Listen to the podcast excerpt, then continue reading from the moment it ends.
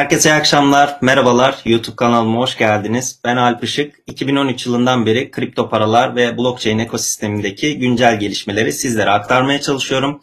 Her cumartesi saat 9'da da canlı yayında o hafta neler oldu, neler bitti, kısaca haftanın öne çıkan başlıkları neydi? Bunun üzerinden birazcık e, sizlere doğaçlama bir şekilde aslında yorumlarımı aktarmaya çalışıyorum. E, bu hazırladığım haberlerin hepsi zaten tamamen günlük olarak sizlere Medium hesabım üzerinden sunduğum için Yayın sırasında da e, bu Medium üzerindeki haberleri birlikte yorumlamaya çalışıyoruz. Yorum kısmından YouTube'da canlı yayında sorularınızı iletebilirsiniz.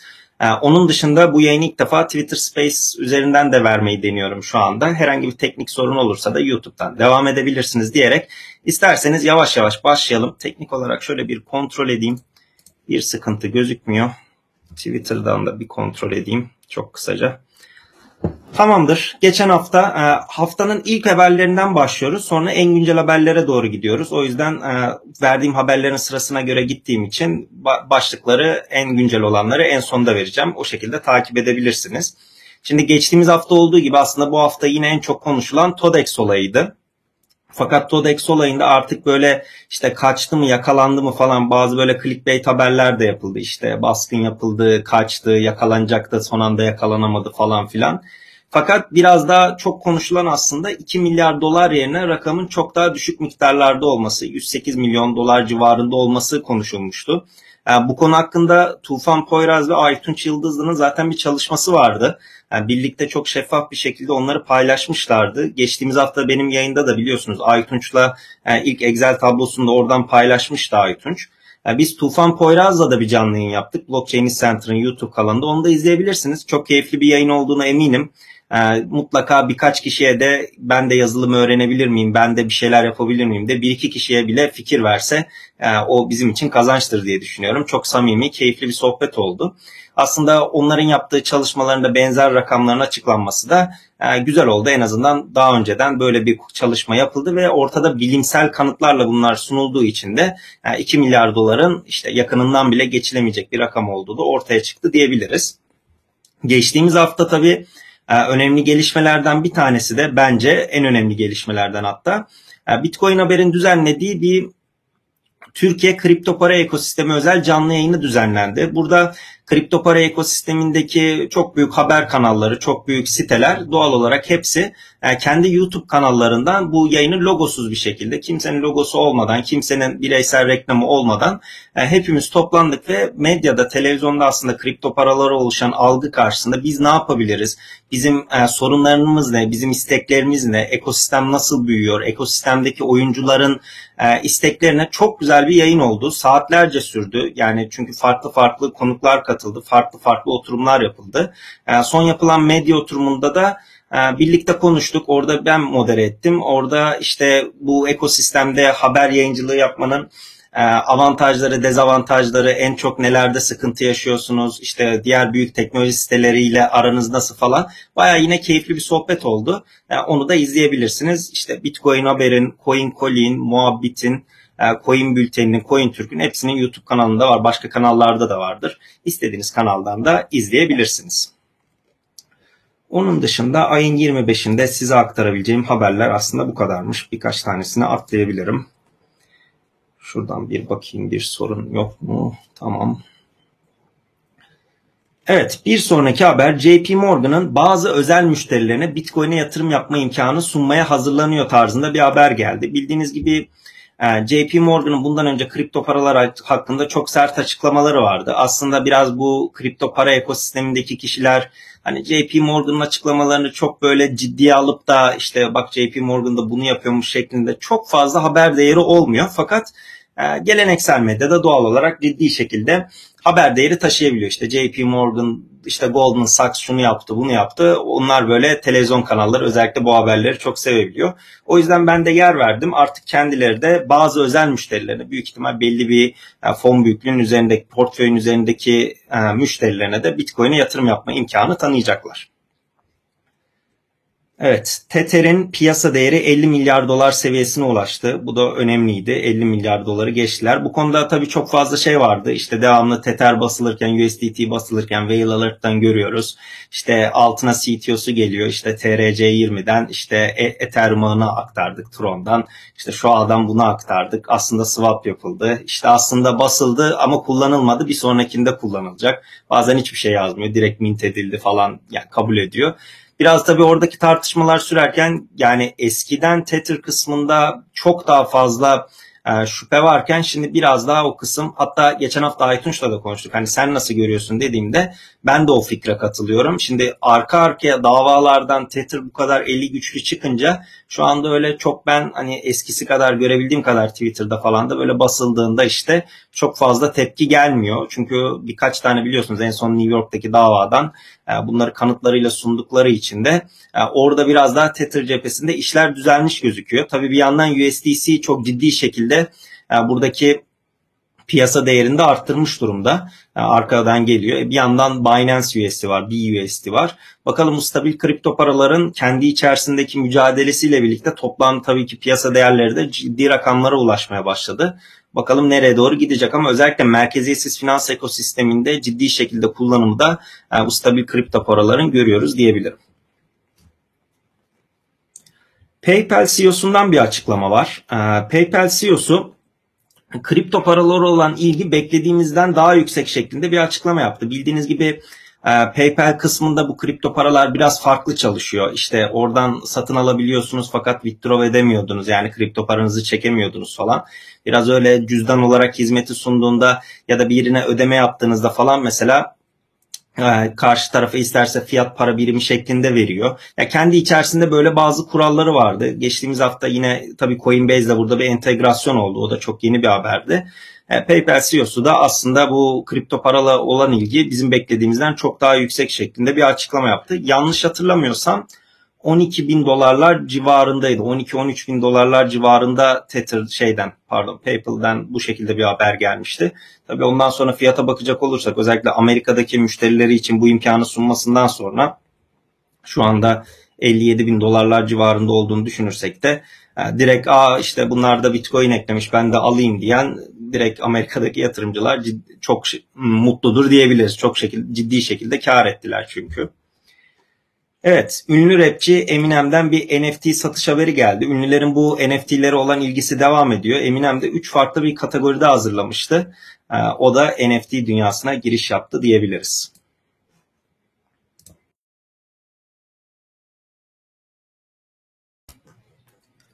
26'daki bu kadardı. 27'ye bakalım.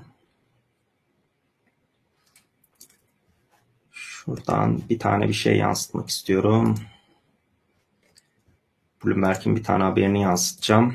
Şimdi Bloomberg HT'de Gizem Uzuner ve Sefer Yüksel'in hazırladığı habere göre kripto para alım satım platformlarının düzenlenmesiyle ilgili çalışma grubunun oluşturulduğu ve çalışma grubunda 15 kurumdan yaklaşık 20 kişinin yer aldığı belirtildi. Ee, konu hakkında ayrıntılara buradan ulaşabilirsiniz şeklinde link vermişim. Onu da ekrana yansıtayım. Ee, haberi nereden aldığımın referansında bütün haberlerimde veriyorum. Ee, şu şekilde yansıtabilirim. Burada da böyle bir haber çıktı. Sefer Yüksel ve Gizem Uzuner'in. Buradan detaylarına bakabilirsiniz. Düzenleme kısmında neler yapılacak, neler yapılmayacak, takas bank formülü masada şeklinde detaylı bir haber yapılmış. Bunun linkini verdim Medium üzerinden. Buna bakabilirsiniz. Tabii Merkez Bankası Başkanımızın bir açıklaması vardı. İki hafta içinde regülasyonlarla ilgili adımlar atılacak diye. E şimdi bu hafta artık hani bir şeylerin ortaya çıkmasını bekliyoruz desek çok da yanılmayız. Çünkü zaten bir hafta geçmiş oluyor. Bu ikinci hafta olduğunu düşünürsek bu hafta e, haberler gelebilir. Zaten şeyde de hmm, son medium haberlerinde de bahsetmiştim. E, dün işte çıkan bir mevzuat var orada. Onun da biraz üzerinden gideceğiz. Kimlik doğru, KYC ve EML dediğimiz kimlik doğrulama ve kara para aklamaya yönelik e, bazı tedbirler alınmış durumda kripto para alım satım platformları için. Bunun isimleri falan da değişiyor. Yavaş yavaş bazı terimler yerine oturmaya başlıyor. E, yayının sonlarına doğru onlar çünkü son haber kısmında orada da paylaşacağım. Şuradan şöyle bir bakayım.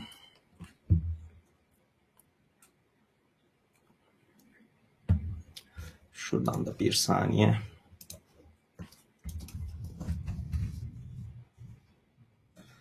Devam edelim bir sonrakinden. Şimdi Binance'in NFT alım satım işleri Haziran'da aktif olacak. Binance NFT ürününü duyurdu. Haziran'a yani Haziran'ın başında falan yapacaklarsa yaklaşık bir ay var diyebiliriz. Bir, bir buçuk ay içerisinde bu Binance'in NFT haberinden sonra tabii BNB'nin de fiyatlaması tekrar 600 doların üzerine çıkmış durumda. Şu anda Ethereum'da 2927 dolarda. O da tüm zamanların rekorunu kırdı. 3000 doları bakalım görebilecek mi? Fakat ee, bu Binance'in NFT haberi oldukça önemli. Çünkü NFT alım satım yapmak isteyen kişiler bildiğiniz gibi mesela sadece e, hiç kripto parayla ilgilenmeyen fakat mesela bazı sanatçılar NFT'lerle ilgileniyor. Alım satımını yapmak istiyor. Fakat bunları özellikle Ethereum ağı üzerinde denemeye çalıştığında bunların mint edilmesi, satışa konması, diyelim birine sattı onun transferi ciddi şekilde komisyonlara mal olduğu için de doğal olarak bazıları şey yapabiliyor hani sadece bu komisyonlar yüzünden vazgeçebiliyor. Çünkü şey diyor hani bunu satsam bile bu kadar zaten hani satabilecek miyim? O aradaki komisyonu bile çıkarabilecek miyim şeklinde doğal olarak şüpheye düştüğü için kullanmak istemeyebiliyor. Doğal olarak da başka işte Binance Smart Chain'e yöneliyor. Orada biraz daha komisyonlar çok daha düşük olduğu için. İşte Avalanche tarafında mesela NFT alım satım platformları ortaya çıkmaya başladı. İşte başka ağlar üzerinden bunu ya da e, mesela şeyde Twitter'ın o tweet satışı olayında Matic üzerinden yapıyordu işte. Orada masrafları çok daha komisyonları düşürmek için bazı o tip çözümlerin üzerine gidiliyor. İşte Binance'te zaten bir önceki e, CZ'nin Clubhouse yayınını ben dinlemiştim. İşte NFT kısmını sorduklarında yanlış hatırlamıyorsam 2 ay, 2,5 ay önce falandı. E, sorduklarında şey demişti. Yani bir bakalım görelim ne kadar insanların talebi oluyor. Bunun marketi ne kadar oluşuyor. Ondan sonra hani bir şeyler yapmayı elbette düşünebiliriz. Ama şu anda izleme pozisyondayız demişti. E şimdi Haziran'da da bakalım Binance üzerinde NFT alım satım işlemleri nasıl olacak. Bunu şey gibi düşünmeyin. Böyle herhangi bir kripto para alım satım yapıyormuş da emir tablosu giriyormuş gibi bir yer düşünmeyin de baya böyle bir pazar yeri olacak. Sizin NFT'nizi büyük ihtimal mint edebildiğiniz işte satış yapıldıktan sonra ya bir aracı olacak ama güzel bir arayüzde bunu Binance NFT diye ayrı bir böyle arayüzde ayrı bir sayfada güzel bir şekilde sunmaları lazım. Tabi orada komisyonlar direkt merkezi bir platform üzerinde olduğu için doğal olarak yani karşılaştırılamayacak kadar küçük olacaktır diye düşünürsek çok da yanlış olmaz sanırım. Şöyle bir yorumlara bakayım. Binance CEO'su canlı yayında şu an. CZ ile o da canlı yayındaysa kapışıyoruz. Bugün maç da vardı sanırım. Şu an ben futbolla pek alakam olmadığı için maç da varmış ama ben kendi günümde, kendi saatimde başlıyorum. Genellikle zaten pazar tekrarı izleniyor diyebilirim. Bir sonraki habere bakalım. Tesla Şubat 2020'de 1,5 milyar dolar değerinde Bitcoin satın almıştı. İşte hatta ondan sonra bu haberden daha da önemlisi aslında Bitcoin'le araç satışına başladığından bahsetmiştik. Şimdi şirketin 2021'in ilk çeyreğinde 272 milyon dolarlık Bitcoin sattığı ortaya çıktı. Elon Musk da bu konu hakkında şey dedi. Yani Bitcoin'in biz böyle likit olup olmadığını göstermek için elimizdekilerin %10'unu Tesla'nın elindekinin %10'unu sattık. Ben kendi Bitcoin'lerimi satmadım dedi. E buradan da hani kendisinin de Bitcoin aldığını aslında doğrulamış oldu. Çünkü bundan çok önceki aslında açıklamalarında sorduklarında işte çok komik bir miktarda Bitcoin'im var işte bir arkadaşım yollamıştı falan diyordu. Şimdi yani Tesla %10'unu sattı şirket olarak ama ben kendi şahsıma ait Bitcoin'leri e, tutuyorum şeklinde e, şey yaptı, açıklama yaptı. YouTube üzerinden canlı yayınlarınızı niye izleyemiyorum? Şu an canlı yayındasınız, izleyebiliyorsunuz. Eskilerinde şeyden bakabilirsiniz. Videolar kısmına tıklayınca geçmiş canlı yayınlarda gösteriyor olabilir. Onun dışında haklısınız. Arayüzde göstermiyorsa geçmiş canlı yayınlara video kısmından tıklayabilirsiniz. NFT borsası mı olacak? Evet, Binance kendi üzerinde merkezi bir platform üzerinde NFT alım satımını yapabileceğiniz bir platform yapacağını açıkladı. Diyerek bir sonrakine bakalım.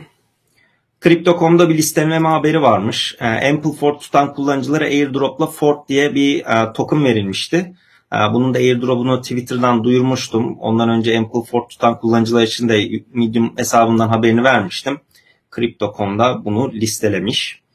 Bizden bir haber var. Google'da Bitcoin kelimesinin Türkiye üzerinden aranma hacmi tüm zamanların en yüksek seviyesine ulaştı.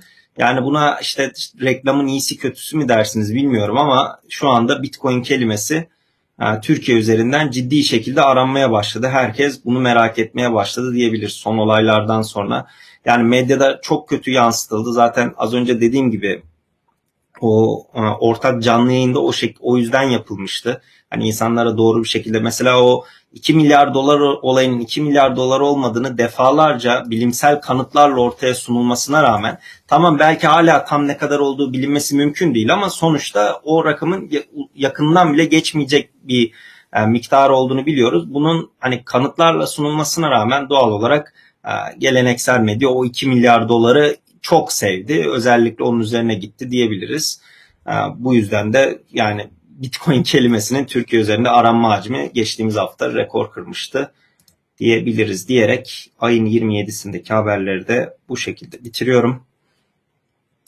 Bu hafta aslında e, biz böyle regülasyonları konuştuğumuz bir haftaydı. Zaten o TODEX olayının işte şeylerin uzantılarını ve regülasyonlarını konuştuk. Asıl önümüzdeki hafta işte Merkez Bankası Başkanı iki hafta sonra gelecek dediği için önümüzdeki haftada işte bu sürenin sonlarına doğru geldiğimiz için bu hafta biraz yoğun geçecek desek herhalde yanılmayız diye düşünüyorum. O yüzden bu hafta haber akışı biraz daha fazla olacaktır diye düşünüyorum. Ben de bu hafta yayın şeyleri, haberleri zaten çok uzun tutmadım. Sizin de cumartesi akşamı çok vaktinizi almayacağım.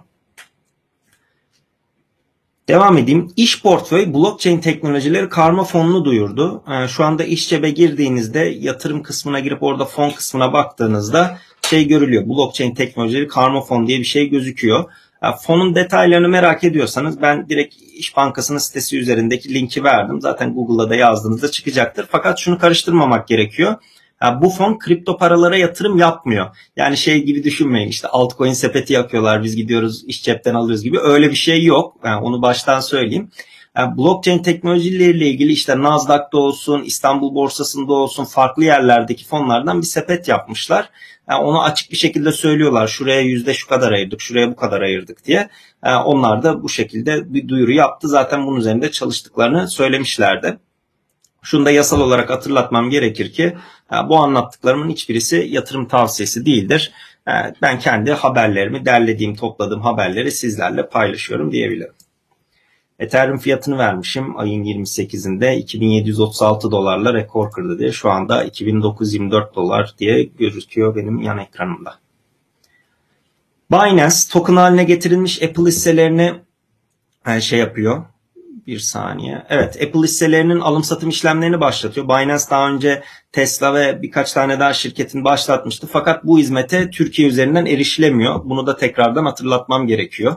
Ee, Türkiye üzerinden şu anda sadece yani şey olarak bilinen büyük borsal olarak FTX üzerinden alım satımları var bunların token olarak ama Binance'de şu anda bu şey yapılmıyor. Türkiye'ye açık değil diyebilirim. Bunu çünkü çok fazla kişi soruyor. Binance devamlı bunu paylaşınca onu da hatırlatmış olayım.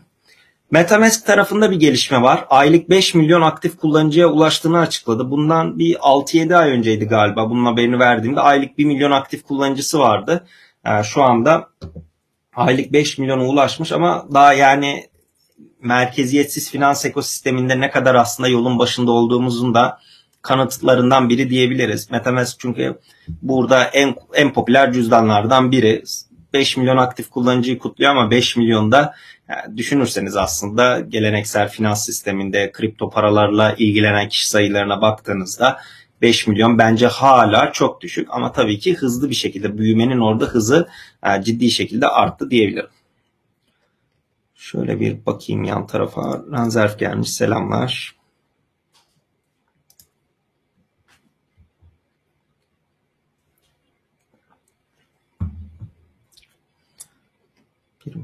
Arkadaşlar Dogecoin'in yorumlanacak bir şey yok. Yani şöyle söyleyeyim şu an ne kadar olmuş? 0.36 dolar olmuş. Yani bunun şeyi hatırlıyorum ben. Virgülden sonra kaç tane sıfır olduğunu sayamayacak kadar böyle absürt rakamlarda olduğunu hatırlıyordum. Yani bunu ne alın denir, ne satın denir, ne buna teknik analiz yapılır. Orada Dogecoin'in hani neden o fiyatlara çıktığı belli, Elon Musk'ın oradaki payı belli, TikTok'taki o Z kuşağının oradaki payı belli. Onu seçip sadece fiyatını arttırmaları, şişirmeleri. Ben şeye çok üzülüyorum. Twitter'da falan görüyorum işte bu böyle şu dolar şu kadar olacakmış bu kadar olacakmış diye gerçekten elinde avucundakileri satıp bunların peşinden gidenler var ama çok dikkatli olun. Yani öyle söyleyeyim. Çok dikkatli olun. Piyasa böyle giderken her şey iyidir, güzeldir. Arada kaynar ama işte piyasa bir tersine döndüğünde de gerçekten bu tarz projeler daha negatif, daha sert negatif tepki verir. O yüzden çok dikkatli olun diyebilirim. Mesela bir soru daha var. Nereye kadar düşer minimum sizce? Buna benim cevap vermem mümkün değil ama ya bir grafiğe açın bakın. Son birkaç yıldaki grafiğini açın bakayım desem herhalde cevap vermiş olurum.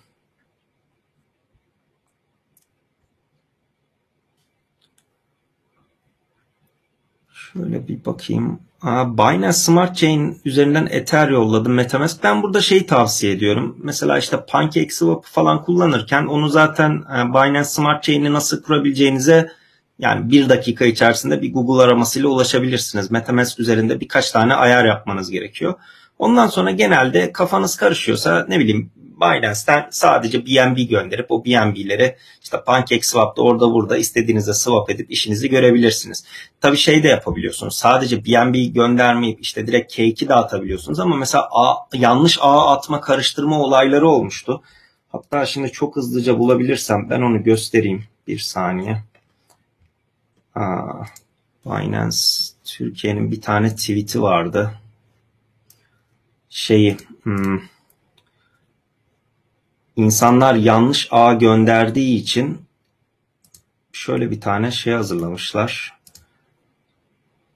Şimdi bunu ekrana vermeye çalışacağım ama şu an canlı yayında bunu yapabilmem biraz uzun mu sürecek bakalım. Bir saniye 10 saniye içinde yapacağım diye tahmin ediyorum. Birkaç kişi çünkü bana sordu yanlış adrese yolluyoruz şunu yapıyoruz bunu yapıyoruz diye. Binance ekibi de bir tane tablo hazırlamıştı. Bakın şöyle göstereyim.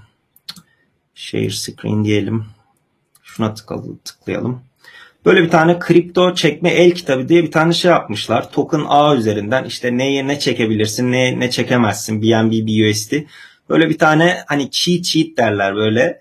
Bir tane bir şey hazırlamışlar. Buna bakabilirsiniz. Binance'in kendi Twitter hesabından paylaşmış. Çünkü insanlar şey kafası çok karışıyor. İşte Binance Smart Chain'e çekmeye çalışırken yanlış ağ yanlış şey yolluyor. Sonra para attım geçmedi diyor. Çok fazla kişi bunu yapınca işte destek ekibine de ciddi şekilde yük bindiği için diğer başka sorunu olanlara da yetişemiyorlar falan. Bu bu arada bütün borsalarda geçerli. Sırf Binance'de değil.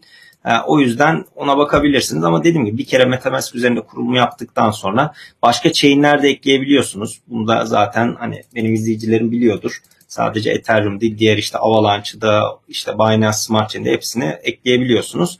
Ama işte hangi zincir üzerinden hangi transferleri yapabileceğinizi biliyor olmanız lazım.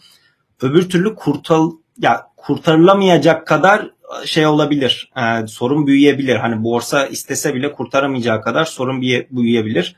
O yüzden dikkatli olmanızda fayda var.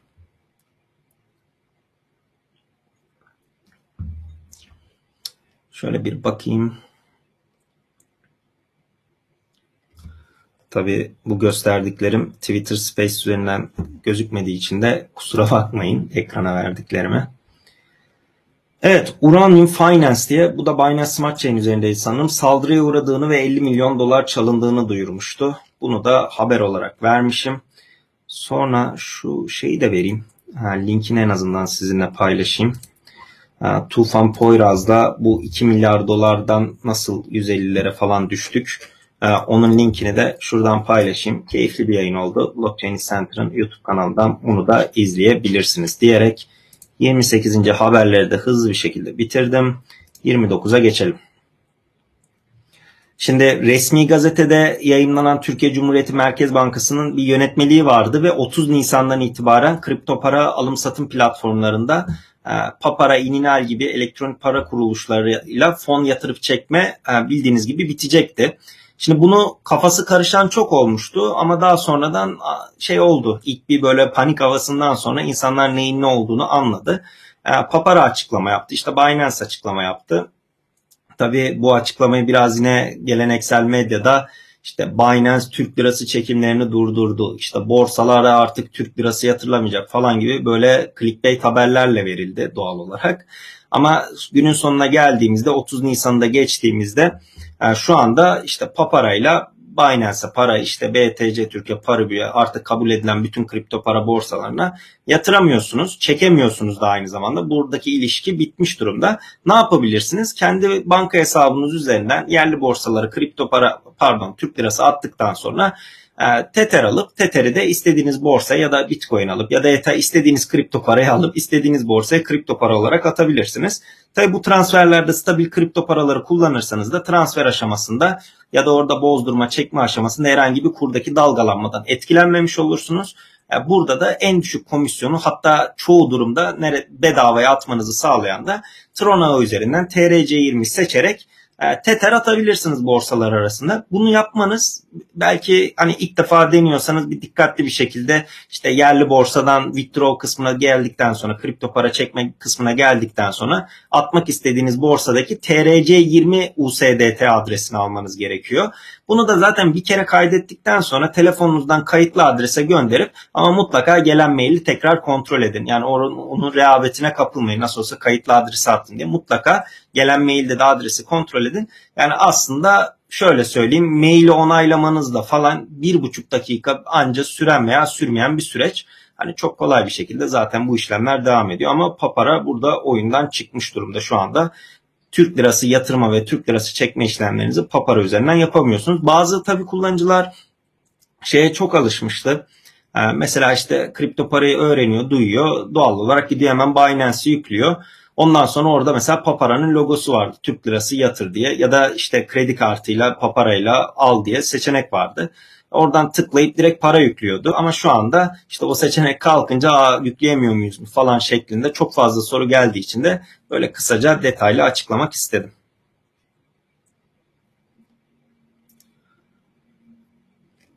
Evet şöyle bir bakalım. Binance üzerinde AVAX'lara kilitli stake yapıyorum. Airdrop alamaz mıyım? borsalar üzerindeki airdrop olayları arkadaşlar merkezi borsanın inisiyatifine kalmıştır. Mesela geçtiğimiz günlerde Ample Ford tutan kullanıcılar az önce açıkladım ya Ford diye airdrop gelmişti mesela. Bazı kullanıcılar işte şeyde tutuyordu mesela rebase verdiği için Ample Ford'da KuCoin'de tutuyordu. Bütün o airdropları KuCoin almış. Normalde merkezi borsalar onu alamıyormuş. KuCoin şöyle bir açıklama yapmıştı. Bana da bir tane takipçim yazmıştı. Oradan biliyorum şey demişler işte biz nasıl olduysa bizim kullanıcılarımızın da çok küçük bir kısmına airdrop gelmiş. Biz bu parayı kendimize almayacağız. Kullanıcılarımıza dağıtacağız. O hak eden kullanıcılarımıza dağıtacağız diye. Yani merkezi borsalar burada tamamen karar onlarda. Bu sadece airdrop olayında değil. Mesela bir hard fork olacağı durumlarda falan da borsalar bundan birkaç gün öncesinde açıklama yapar. Mesela der ki biz mesela çok basit bir örnek vereyim. Bitcoin'den Bitcoin Cash'e bildiğiniz gibi hard fork oldu. Elinde ne kadar Bitcoin'iniz varsa aynı miktarda Bitcoin Cash aldınız. Fakat şöyle bir durum var. Bunu borsalar açıkladı. Dedi ki biz dediler bu hard fork'u destekliyoruz. Bizim borsamızda bu kadar tutarsan ben işte sana bu kadarlık Bitcoin Cash'i vereceğim dedi. Hard fork'tan gelen coin'i vereceğim dedi. Fakat bunu demeye de bilirdi. Siz bayağı kendi cüzdanınızda mesela Ledger olsun diyelim. Ledger'da tuttuğunuz Bitcoin'leri hard fork olduktan sonra elle orada bazı işlemleri yaparak o hard fork'u e, kazanabiliyordunuz. Ama orada bunu kesin yapabilirsiniz. Tamamen cüzdanın kontrolü orada sizde. Fakat merkezi bir borsada bunu yapamayabilirdiniz. Borsaların tabii %90'ı bunu hemen şey açıkladı. Biz size vereceğiz dedi ama dediğim gibi tamamen onların inisiyatifinde. Airdrop olsun, hard fork olsun, bazı işte teknik geliştirmeler olsun. O yüzden hani en azından kullandığınız borsaların ve böyle hani takip ettiğiniz birkaç tane haberleri paylaşan Twitter hesabının bildirimlerini açmanız e, yararınıza diye düşünüyorum. Evet Süleyman Soylu'dan gelen açıklamada TODEX'teki 2 milyar dolarlık 108 milyon dolar olduğunu söylemişti. Bunu da yer verelim haberimde vermişim. Listelenen yeni projeleri vermişim. Bunların güncelliği gitmiş durumda. O yüzden tekrar hatırlatmama gerek yok. Ama Medium hesabımı chatten paylaşabilirim.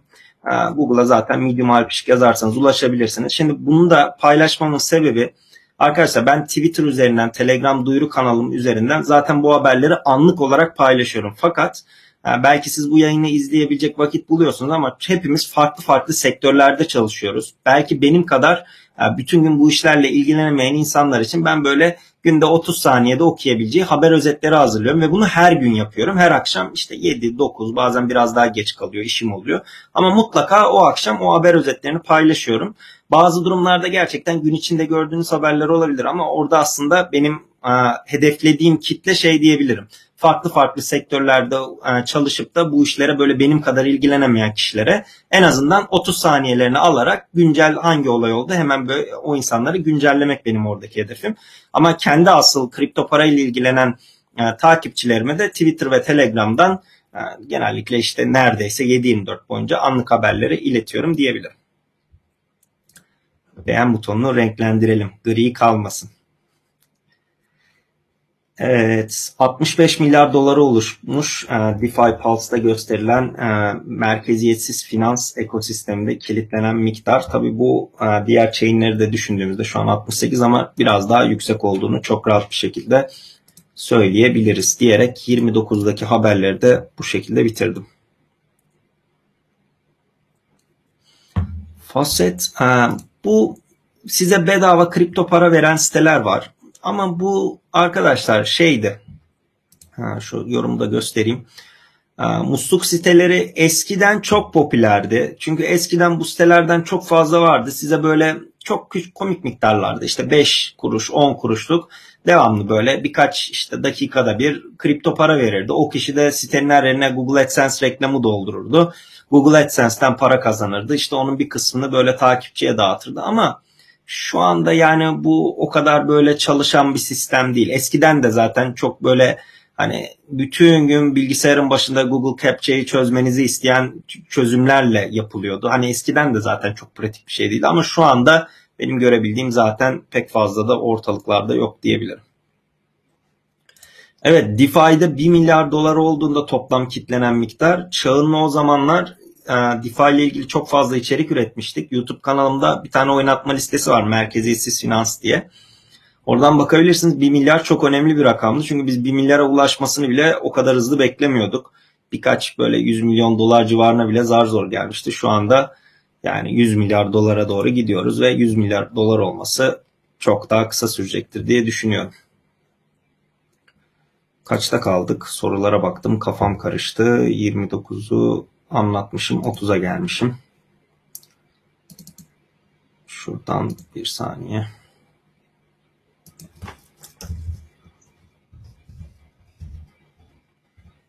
Ben şöyle sorulara bakayım. 30'uncuyu açalım. Ledger Live'dan Bitcoin alınabiliyor mu? Mantıklı mı? Arkadaşlar Ledger'ın üzerinde direkt Bitcoin kripto para almanızı sağlayan çözümler var ama bu çözümler çok ekonomik olmayabilir. Orada çünkü kredi kartıyla satan bir siteden anlatmıştır. Kendi komisyonunu alıyordu. Bir bakmışsınız %5 falan %3 ila 5 arası pahalıya almış olursunuz. Yani bu pratik bir şey değil. Yani kredi kartıyla bitcoin alma, bitcoin ATM'sinden bitcoin alma, OTC'de bazı durumlarda alma ve bunları satma. Tam tersi durumda düşünün çok pratik değildir. En pratik yöntem yine kendi banka hesabınızdan borsalara para aktardıktan sonra istediğiniz borsadan kripto para alıp çekmenizdir. E, kripto para borsalarına da link, bir tane link paylaştım. İndirimli bir şekilde buradan üye olabilirsiniz. Bu indirim bütün ömür boyu geçerlidir. E, bütün işlemlerinizde komisyon indirimi kazanabilirsiniz. Burada maksimum indirim sağlayan linkleri toparladım. E, internette zaten bunlardan daha fazla bulamazsınız. O yüzden ee, hem videonun açıklama kısmında hem chatte de sizlerle paylaştım şimdi.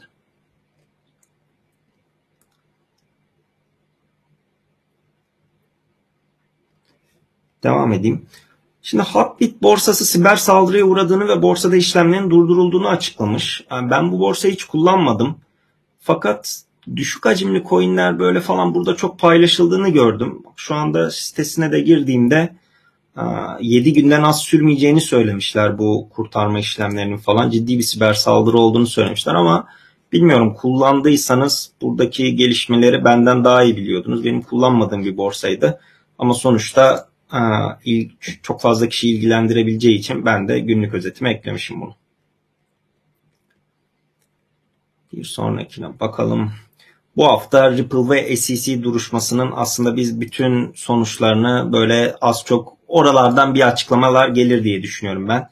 Ee, çünkü ayın 30'unda tekrar bir araya geldiler Ripple ve SEC. Oradan bazı böyle açıklamalar çıktı ama bu hafta biraz daha bu konuda haber akışı artar diye düşünüyorum ben. En son buluşmaları çünkü ayın 30'unda oldu. Coinbase'in bir satın alması var. Kurumsal kullanıcılar için e, kripto paralar hakkında veri analizleri sunan Skew diye bir platform vardı. E, onu satın aldıklarını duyurdular. Bundan sonra hani bireysel kullanıcılar falan daha belki ucuza bunu açarlar, açmazlar ama bu da önemli. Buradaki analiz şeyleri de oldukça önemli tabii. Data Pool'dan da bahsetmek lazım. Sevgili Tufan'la yaptığımız canlı yayında e, Data Pool'un bayağı şeyini ekrana yansıttım. Onun üzerine konuştuk. İşte Twitter'da Bitcoin hakkında, Ethereum hakkında konuşulanlar olumlu mu, olumsuz mu? İşte diğer datalar falan, yapay zeka ile böyle analiz edilen datalar falan o yayını mutlaka izleyin. Çok keyifli bir yayındı. Yani şunu al bunu sat yok, işte fiyat şuna gider buna gider yok. Tam böyle aslında işinize yarayabilecek samimi bir yayın oldu diyebilirim.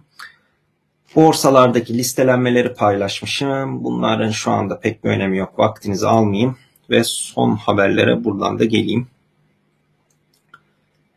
Habbit soğuk cüzdanlara ulaşılamadı hakkında bilgi yayınlamışlar. Doğrudur bilmiyorum. Dediğim gibi kullanmadığım için de şey yapamadım. Takip edemedim pek fazla. Şimdi kripto varlık hizmet sağlayıcıları ile ilgili yönetmelik resmi gazetede yayınlandı. Şimdi burada şey önemli. Biz hani diyoruz ya kripto para alım satım platformu, kripto para borsası, işte Bitcoin borsası falan. Şimdi burada kripto varlık hizmet sağlayıcıları diye aslında bunları böyle bir şemsiye mi diyorlar? İşte tek bir çatı altına mı diyorlar? Herhalde öyle bir isim. Ben hukukçu olmadığım için e, bunu doğru bir şekilde değerlendiremeyebilirim ama biraz böyle baktığımda zaten hani önümüzdeki günlerde burada açıklamaların geleceğini biliyoruz. Az çok sonuçta iki hafta diye bir açıklama yapılmıştı. Kripto varlık hizmet sağlayıcıları deyince insanın aklına ilk işte kripto para alım satım platformlarının dışında cüzdan hizmeti sağlayacak işte kastedi dediğimiz hizmetler de giriyor gibi. Onun dışında bunun altına başka başlıklar da giriyor gibi gözüküyor benim anladığım kadarıyla.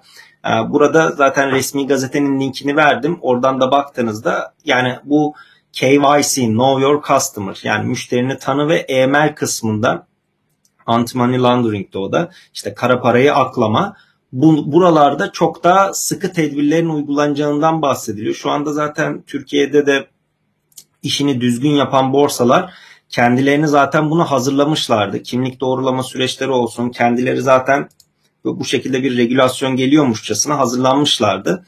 Yani burada onların açıklamalarını bu hafta takip etmek gerekiyor. Hani şu anki olandan neler değişti? Zaten bildiğiniz gibi burada böyle herhangi bir suça karışmış kişileri masakla işte devletin diğer kurumlarıyla zaten sıkı bir şekilde çalışıyordu bu borsalar. Yani bakalım önümüzdeki haftalarda neler değişecek. Ama burada KYC ve EML tarafında yani sıkılaşmanın olduğunu görebiliyoruz. Ben bu kadar yorumluyorum. Hukukçu arkadaşlarımızdan bu hafta içi onlar zaten bol bol canlı yayın yapar. Twitter'dan paylaşım yapar. Onlarla da hep birlikte biz de bakarız.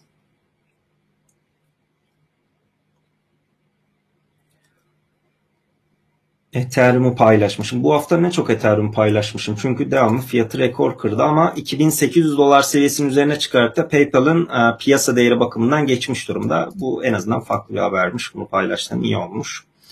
Tuzla Belediyesi'nden bir haber var. Bunun detaylarına çok bakamadım ama alınan kararlarda blockchain teknolojisi kullanarak halkın görüşünden yararlanacağı açıklaması yapıldı. Ee, kripto paraya değil de blockchain'e odaklananlar için de kripto paralar ve blockchain gündemi yazdığım için bunu da haftanın blockchain haberi olsun en azından ya da günün blockchain haberi olsun diye koymuşum. Benim anlatacaklarım bu kadar. 38 dakika olmuş. Yaklaşık 40 dakikada haberleri toparlamış oldum.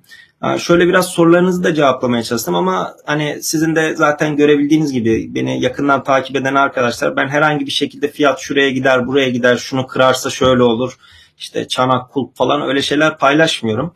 Genelde bu şekilde böyle haberleri size verip en azından bir sonraki haftaya hazırlamaya çalışıyorum. Biraz oradaki haber akışı çünkü bu aralar özellikle böyle hani boğa piyasalarında haber akışları biraz daha önemli oluyor. Çünkü fiyatlarda zaten ciddi şekilde volatilite olunca hele yukarı yönde gidince negatif belki haber akışlarını yakalamak biraz daha kritik olabiliyor. Çünkü piyasa devamlı bir haberle beslenmeye çalışıyor. O yüzden e, sosyal medya hesaplarından takip edip bildirimleri açabilirsiniz. Bu videonun açıklama kısmında da var. Onun dışında bu video işinize yaradıysa YouTube kanalıma abone olup zili açabilirsiniz ve eğer beğendiyseniz de gerçekten e, beğen tuşuna basabilirsiniz. E, bu sayede de çok daha fazla kişinin önüne çıkar diye düşünüyorum. E, ben yayınlarımı genellikle farklı farklı platformlardan aynı anda vermeyi seviyorum. StreamYard programını kullanıyorum. İşte aynı anda LinkedIn, Facebook, Twitter, YouTube, işte Şimdi Twitter Space çıktı, Telegram duyuru kanalı böyle 5-6 platformdan aynı anda verebiliyorum. Yani onların soruları da o yüzden biraz böyle StreamYard'da görebildiklerimi görüyorum ama bazılarında tek yönlü bir iletişim oluyor. Yani Clubhouse'da falan böyle soru alamadığım zaman. O yüzden kusura bakmayın. Eğer soru sormak istiyorsanız yayınlarımı YouTube üzerinden takip edebilirsiniz. Eğer çok önemli bir haber olursa, çok önemli bir haber akışı gelirse ki bu hafta önemli bir hafta olacağını düşünüyorum. Ekstradan mutlaka canlı yayınlar açarım ama herhangi bir şekilde şey olmazsa farklı böyle bir canlı yayın açacak bir haber akışı olmazsa da haftaya cumartesi her zaman olduğu gibi saat 9'da görüşmek üzere diyelim. Vaktinizi ayırdığınız, beni dinlediğiniz için çok çok teşekkür ederim. Sağ olun. Haftaya görüşmek üzere.